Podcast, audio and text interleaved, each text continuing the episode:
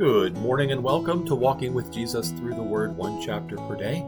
I'm Pastor Jason Van Bemmel from Forest Hill Presbyterian Church. Hope you're doing very well today, and I hope you're ready to get back into Song of Solomon. We're here in chapter 3. I've got a good cup of coffee here. Mm. And we have the Word of God in front of us, which is even better, far, far, far better, of course, than a cup of coffee. Let's pray. Father in heaven, Thank you for this day. Thank you for your love for us. Thank you for your faithfulness in our lives day by day. Thank you for this word from you in Song of Solomon, chapter 3. Father, please write it on our hearts today, we pray. In Jesus' name, amen. All right, Song of Solomon, chapter 3. On my bed by night, I sought him whom my soul loves. I sought him, but found him not. I will rise now and go about the city, in the streets and in the squares. I will seek him whom my soul loves.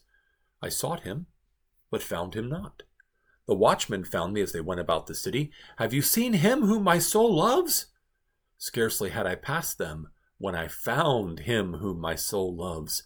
I held him and would not let him go until I had brought him into my mother's house and into the chamber of her who conceived me. I adjure you, O daughters of Jerusalem, by the gazelles or the does of the field, that you not stir up or awaken love until it pleases. What is that coming? Up from the wilderness like columns of smoke, perfumed with myrrh and frankincense, with all the fragrant powders of a merchant. Behold, it is the litter of Solomon. Around it are sixty mighty men, some of the mighty men of Israel, all of them wearing swords and expert in war, each with his sword at his thigh against terrors by night.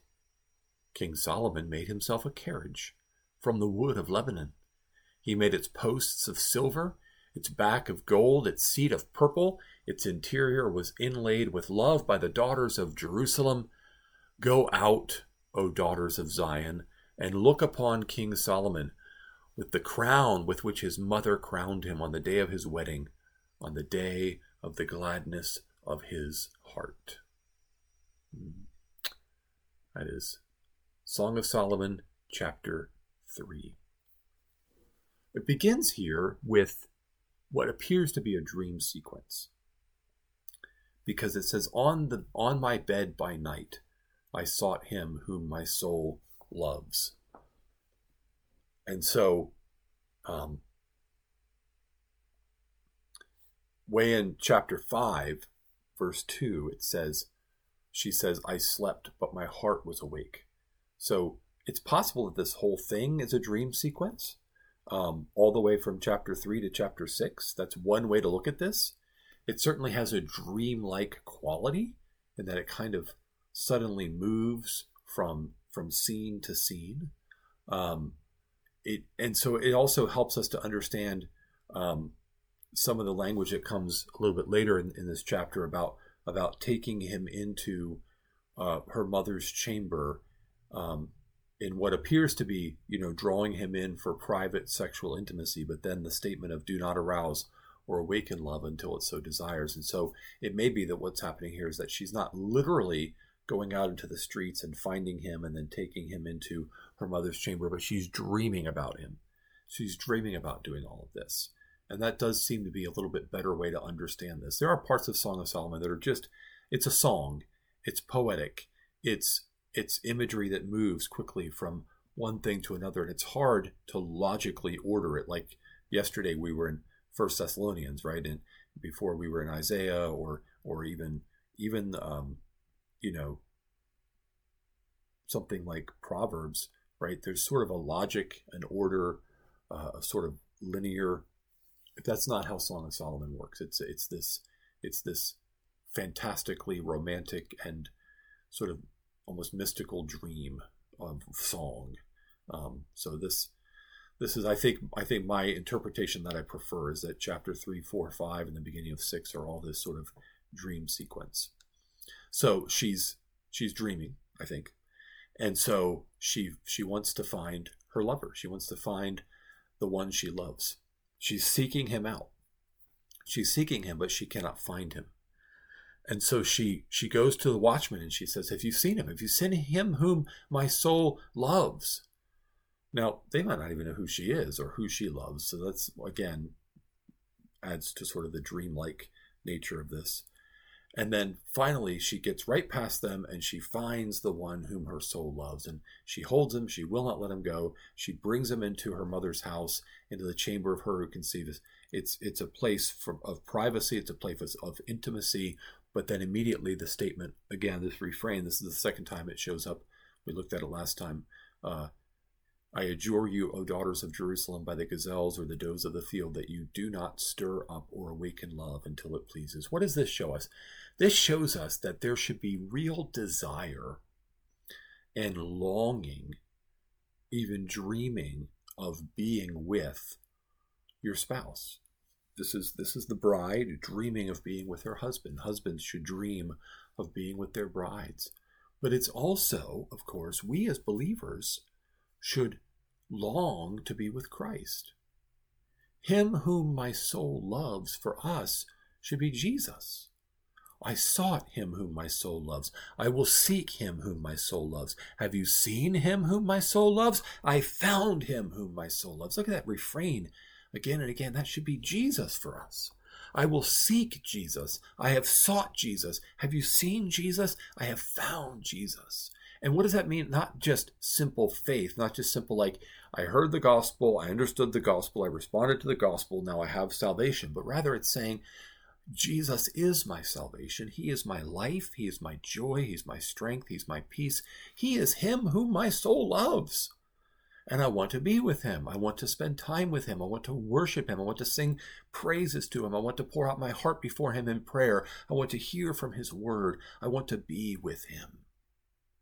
I held him and would not let him go. We should do that with our with our soul in prayer.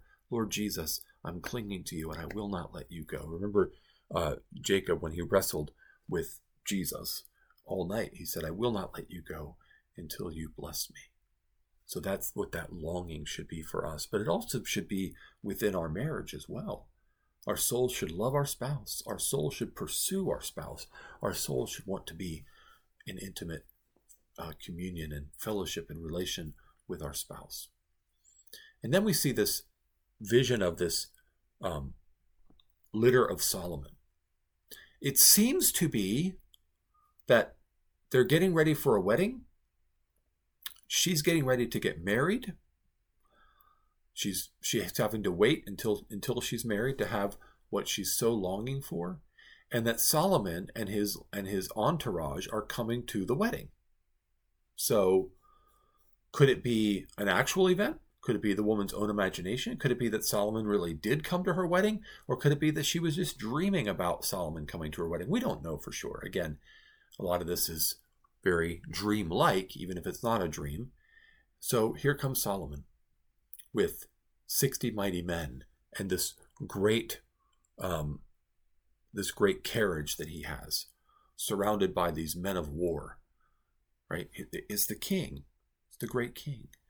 And he has a crown that he's wearing that his mother crowned him with on on the day of his wedding, on the day of the gladness of his heart, which Psalm 45 is actually a wedding psalm that we believe was written for Solomon's wedding day, and it celebrates the king and his bride, and then it becomes a picture of Christ and the church.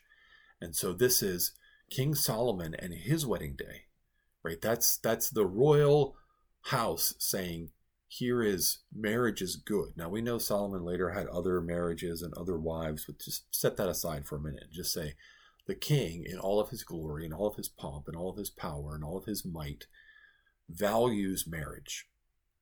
He he he remembers and values the day of his own wedding, and he comes now to bless and to attend this wedding the King of Kings, the Lord Jesus Christ, values marriage even more. He's the one who created marriage. He decided to bless marriage with performing his first miracle by turning water into wine at the wedding at Cana in Galilee.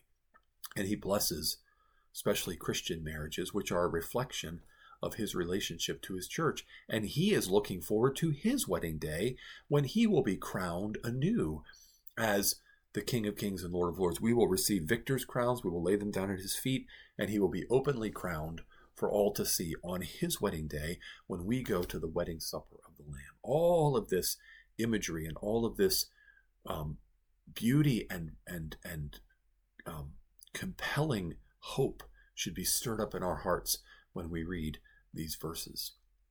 I hope you know that Jesus is the one worth pursuing, worth chasing down, worth finding, worth clinging to. I hope that He is the one whom your soul loves.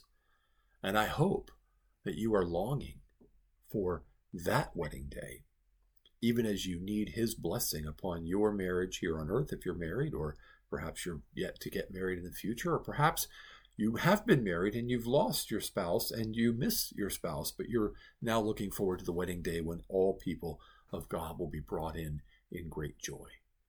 Let's pray. Father, thank you. Thank you so much.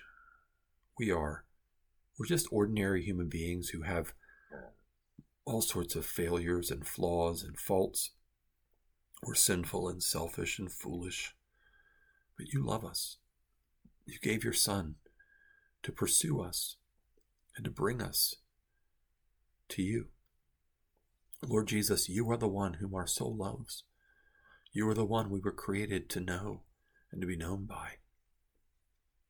Help us to pursue you in intimacy and fellowship, in love and desire, in hope, in holiness. For you are worthy of the pursuit and you will be found by us when we seek you because you love us. Thank you. Amen. Amen. We're going to move on to chapter 4 tomorrow. I hope you can join me for that. And as always, I really do hope you have a blessed day in the Lord.